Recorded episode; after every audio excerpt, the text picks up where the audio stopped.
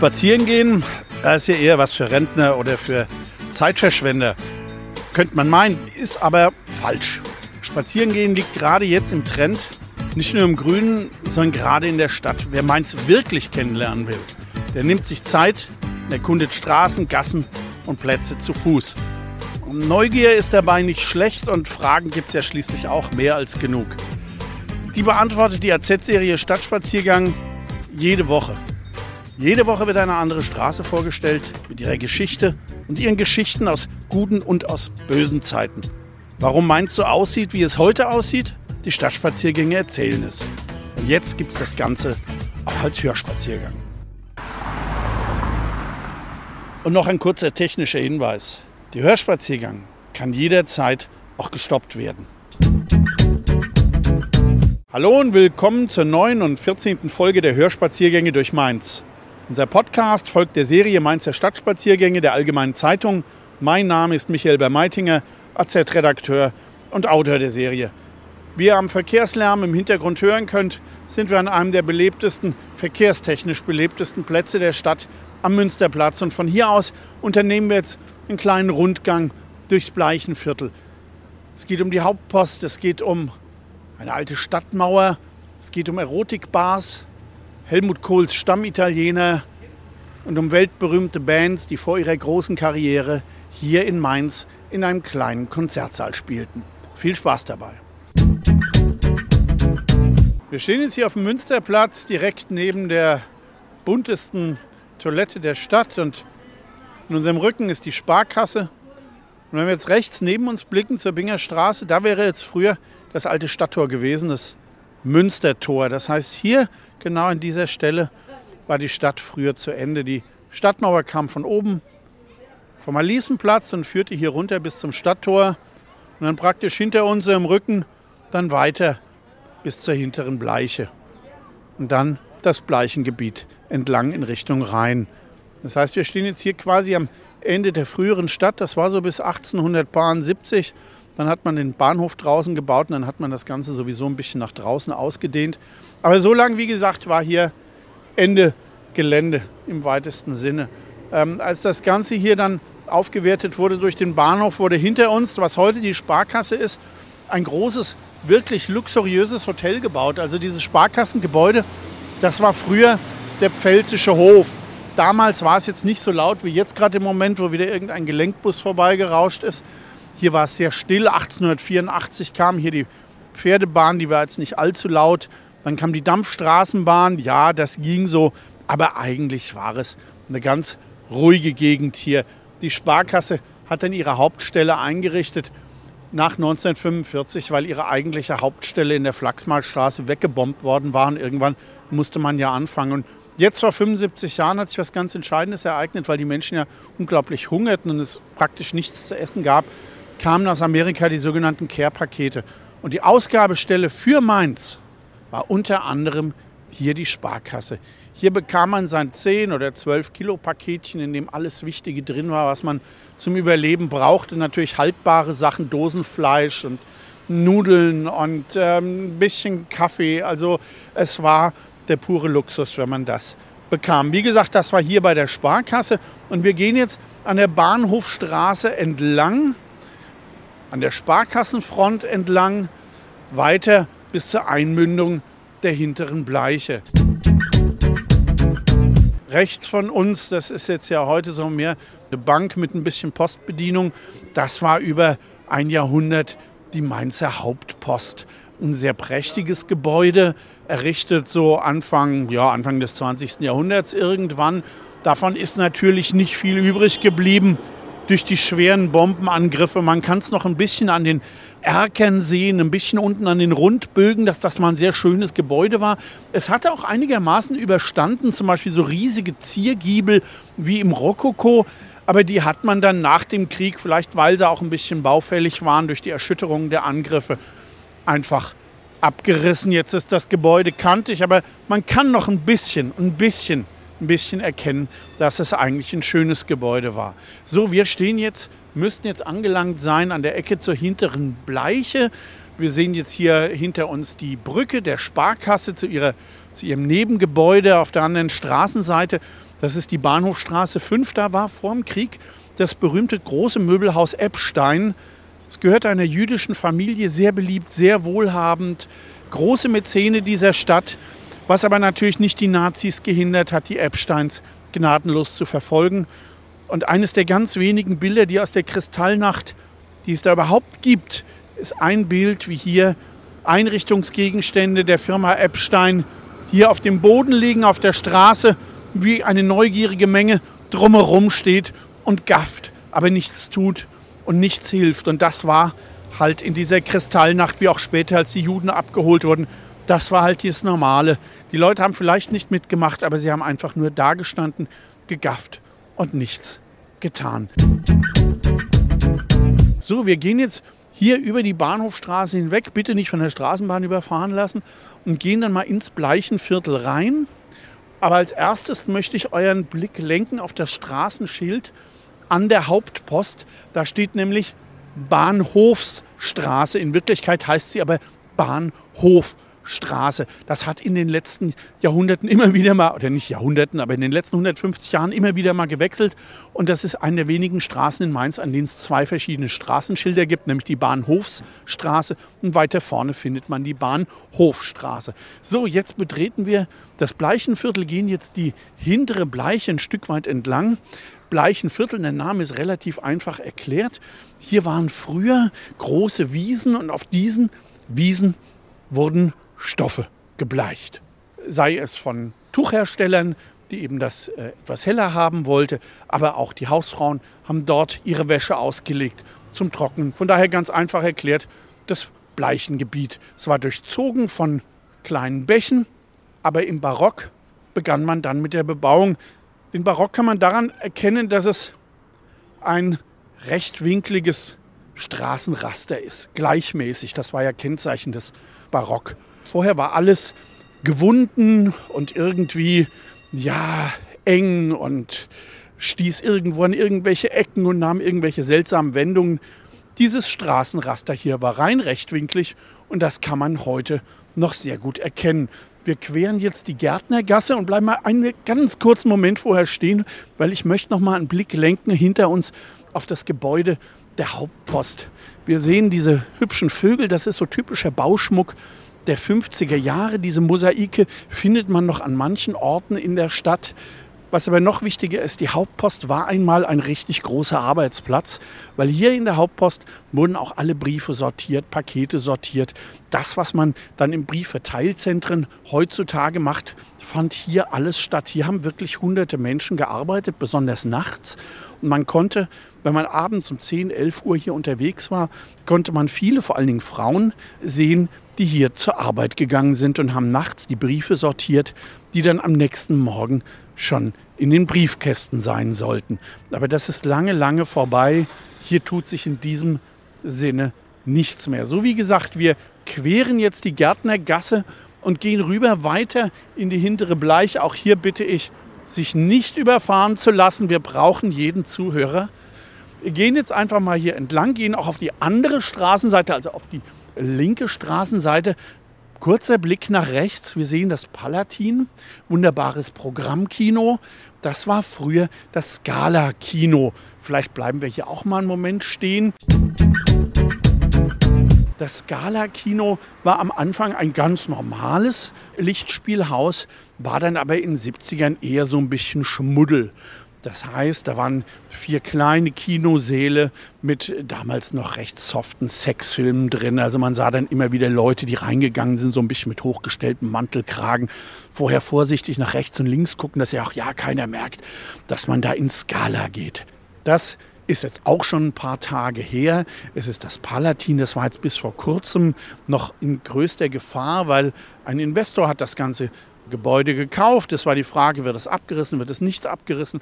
Es sieht jetzt so aus, seit letzter Woche, dass das Palatin erstmal einen unbegrenzten Mietvertrag bekommt, das heißt bestehen bleiben kann.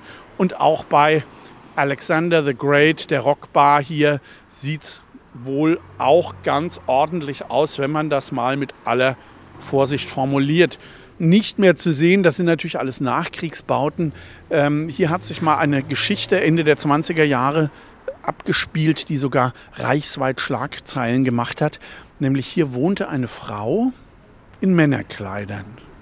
Eine Frau, von der jeder dachte, sie sei ein Mann. Die Geschichte ist kurz erzählt von Maria Eismann. Sie hatte sich früh scheiden lassen von ihrem Mann, hatte überhaupt kein Geld, bekam als Frau keine Arbeit und hat gesagt, okay, dann schlüpfe ich mal in Männerklamotten und bewerbe mich als Mann. Und das hat dann auch geklappt. Sie hat schwere körperliche Arbeit geleistet, hat auch mit einer Frau und deren Kindern zusammengelebt, wie eine kleine Familie. Das war etwa dort, wo jetzt das Palatin ist. Ja, das ging auch einige Jahre lang gut, bis bei einem Arbeitsunfall auf einmal durch die Krankenkasse rauskam, es gibt noch einen Josef Einsmann, weil sie nannte sich Josef Einsmann wie ihr geschiedener Mann. Und so flog das Ganze auf.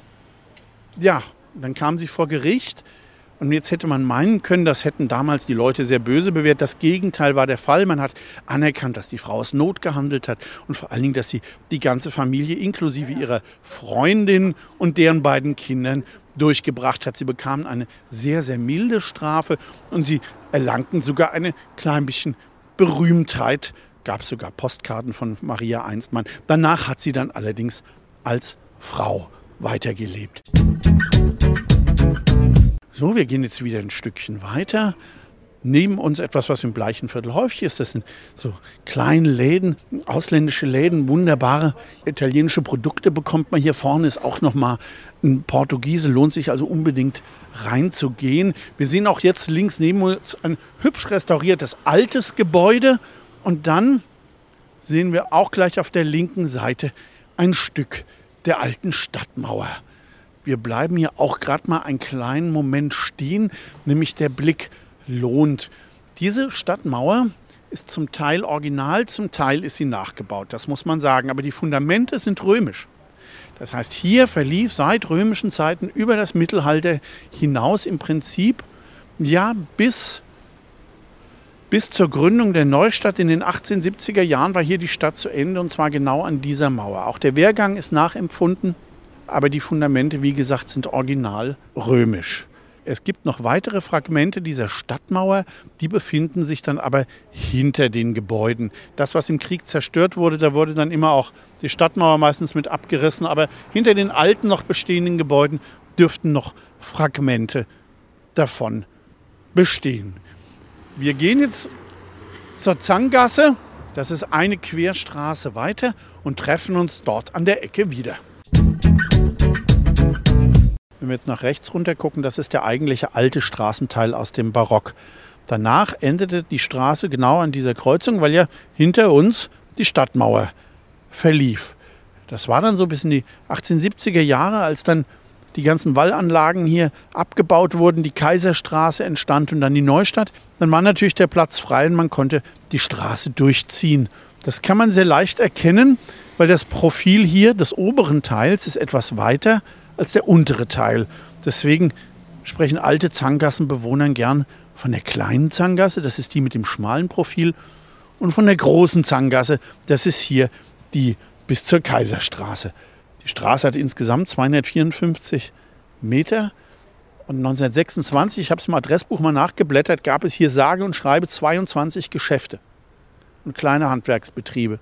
Da waren allein drei Metzger drunter und vier Kolonialwarenhändler. Kolonialwarenhändler, das waren so etwas bessere Lebensmittelgeschäfte, wo es ein bisschen mehr gab als, ähm, als nur Eier, Butter, Milch. Äh, da gab es eben auch Sachen aus den Kolonien, die Deutschland damals ja noch hatte, wie Tee zum Beispiel oder auch mal Südfrüchte oder ein bisschen Kaffee. Das nannte man Kolonialwarenläden und davon gab es allein vier auf diesen zweihundertvierundfünfzig Metern, die diese Straße hier misst.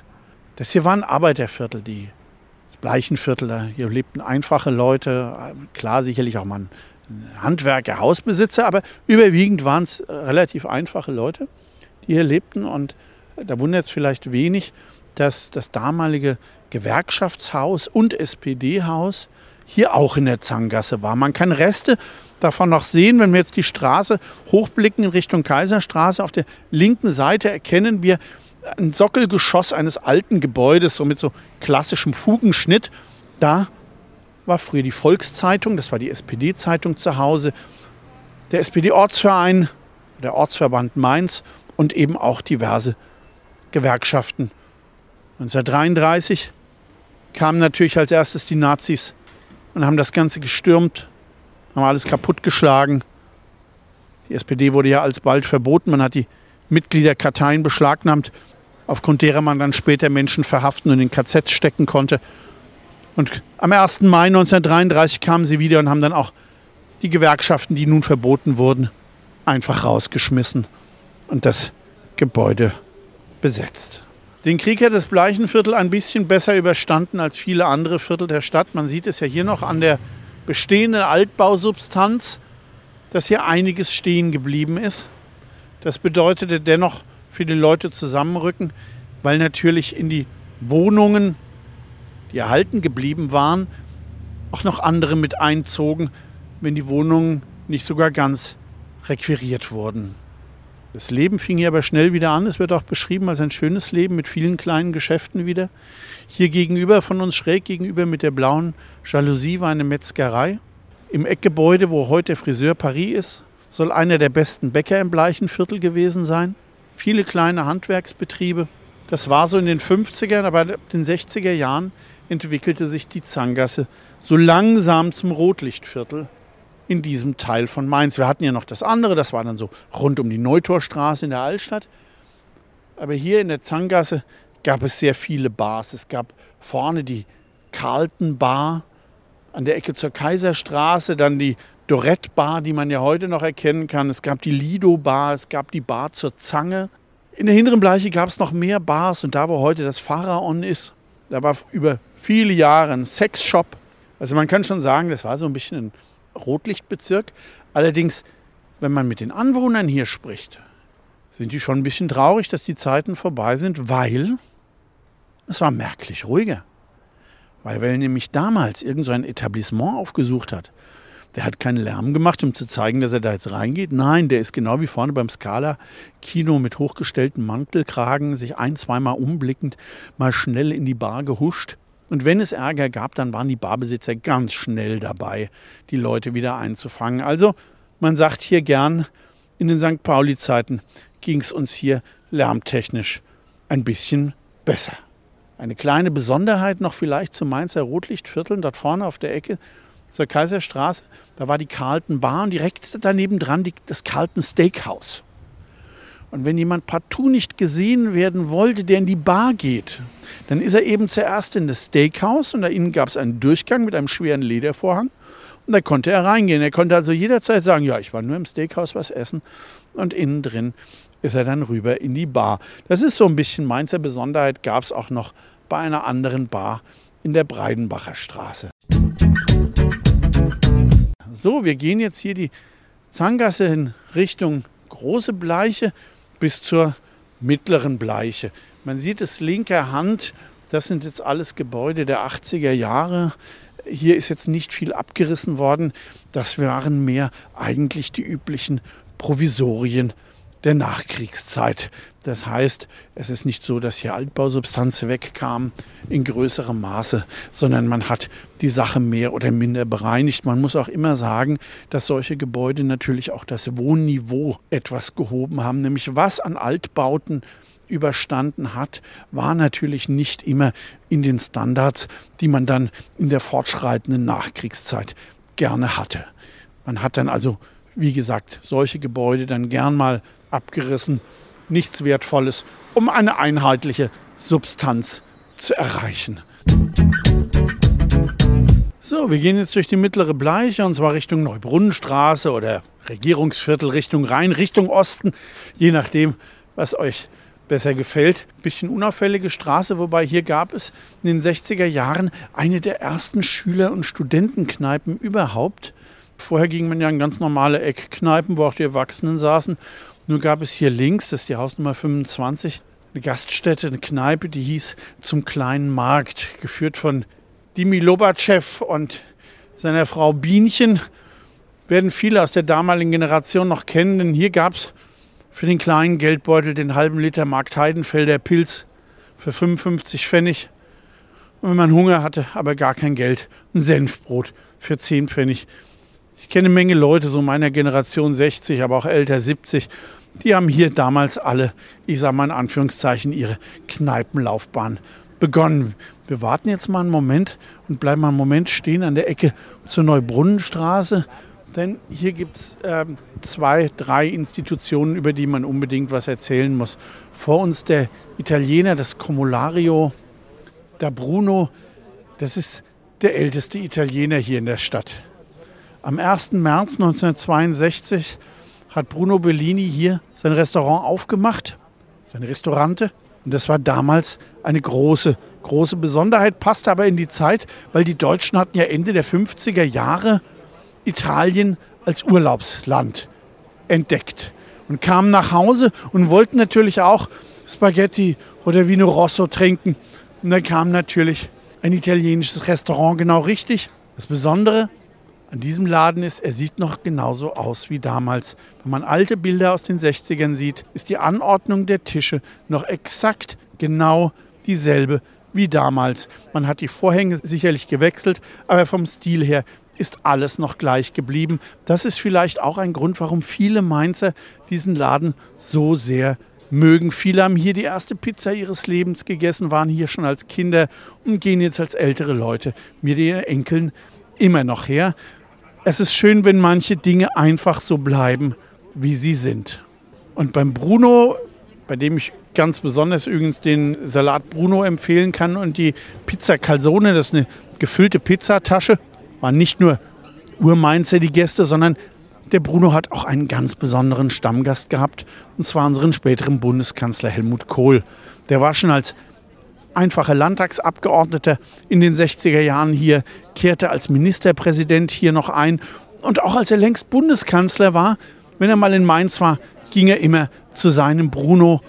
Und auch als er nicht mehr Bundeskanzler war, schon hochbetagt, war einer seiner letzten Restaurantbesuche hier in Mainz an dieser Ecke.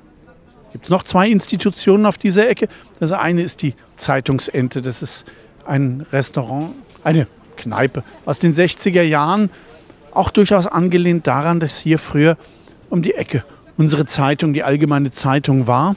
Und auch viele Kollegen sich hier nach Dienstschluss getroffen haben. Nicht nur Journalisten, sondern auch unsere Drucker, unsere Setzer. All das, was an einem damaligen Zeitungsbetrieb so alles dran hing. Und auf der anderen Ecke, wo heute ein Obst- und Gemüsegeschäft ist, da war früher Fahrrad Lustenberger. Unzählige Mainzer haben hier ihr erstes Fahrrad bekommen, ihr erstes Moped, ihren ersten Motorroller, ihr erstes Mofa. Man sieht es noch oben im ersten Stock, das war damals in den sechzigern ganz modern, waren früher auch noch Schaufenster. So, wir gehen jetzt weiter, die Straße entlang und treffen uns vorne an der Ecke zur Heidelberger Fassgasse am Balthasar-Mahler-Platz. Das ist einer dieser Plätze, die einfach durch den Krieg entstanden sind, weil früher war hier ein ganz normales Häuserkarree rechts von uns, das dann weggebombt wurde, die Ruinen und Trümmer entfernt wurden. Dann war es jahrzehntelang Parkplatz, bis dann irgendwann hier die Mainzer Volksbank diesen großen, ja, durchaus schönen Komplex errichtet hat, der auch farblich ja ganz gut in das Gesamtensemble unserer Stadt passt. Ansonsten ist dieser Teil des Bleichenviertels immer der ruhigere gewesen. Wir haben ja vorne die Kneipen gesehen, wir haben das Rotlichtviertel gesehen, Gastronomie. Das war hier in diesem Bereich immer etwas ruhiger. Und hier links, wo wir jetzt beim Rewe vorbeikommen, da gab es ab den sechzigern ein ganz besonderes Einzelhandelsgeschäft, und zwar den sogenannten Beamteneinkauf. Das war ein Laden, in dem durften nur Beamte und Landesbedienstete einkaufen. Hier war das Ganze etwas billiger als andernorts, und das durfte nur so sein, weil die Kundenanzahl, vielmehr nicht die Kundenzahl, sondern die Art der Kunden begrenzt waren. Damals gab es ja auf alle Produkte noch Preisbindung, das heißt, nirgends durfte etwas billiger sein, aber der Beamteneinkauf konnte es etwas günstiger anbieten. Das sorgte damals für viel Aufruhr im Einzelhandel.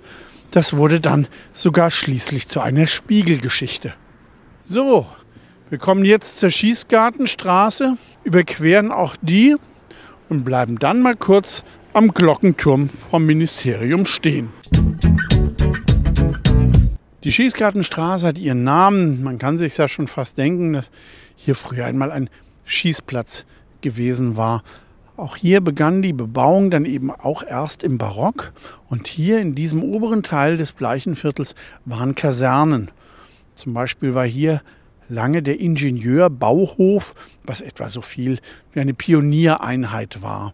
Das war hier auf dem ganzen Karree, wo heute das Ministerium steht, also zwischen Mittlerer und Hinterer Bleiche.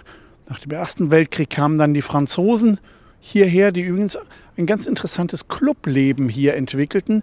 Hier gab es damals ziemlich wüste Konzerte von französischen Armeeangehörigen. Als die Franzosen neunzehnhundertdreißig dann abzogen, wurden die Kasernen abgerissen und der Platz wurde zum Parkplatz, denn damals gab es, man glaubt es kaum, auch schon Parkplatznot in der Stadt. Das ist allerdings relativ einfach erklärt. Die Altstadt und alles, was hier jenseits der großen Bleiche war, war ja Altstadt, waren alles kleine, enge, schmale Gässchen, wo vielleicht mal ein Fuhrwerk durchpasste, wo man aber nicht parken konnte. Daraus erklärt sich, dass selbst in der Zeit, in der es noch relativ wenige Autos gab, die Parkplätze doch zahlenmäßig bald am Ende war. Wie gesagt, das wurde dann zum Parkplatz hier und blieb auch so.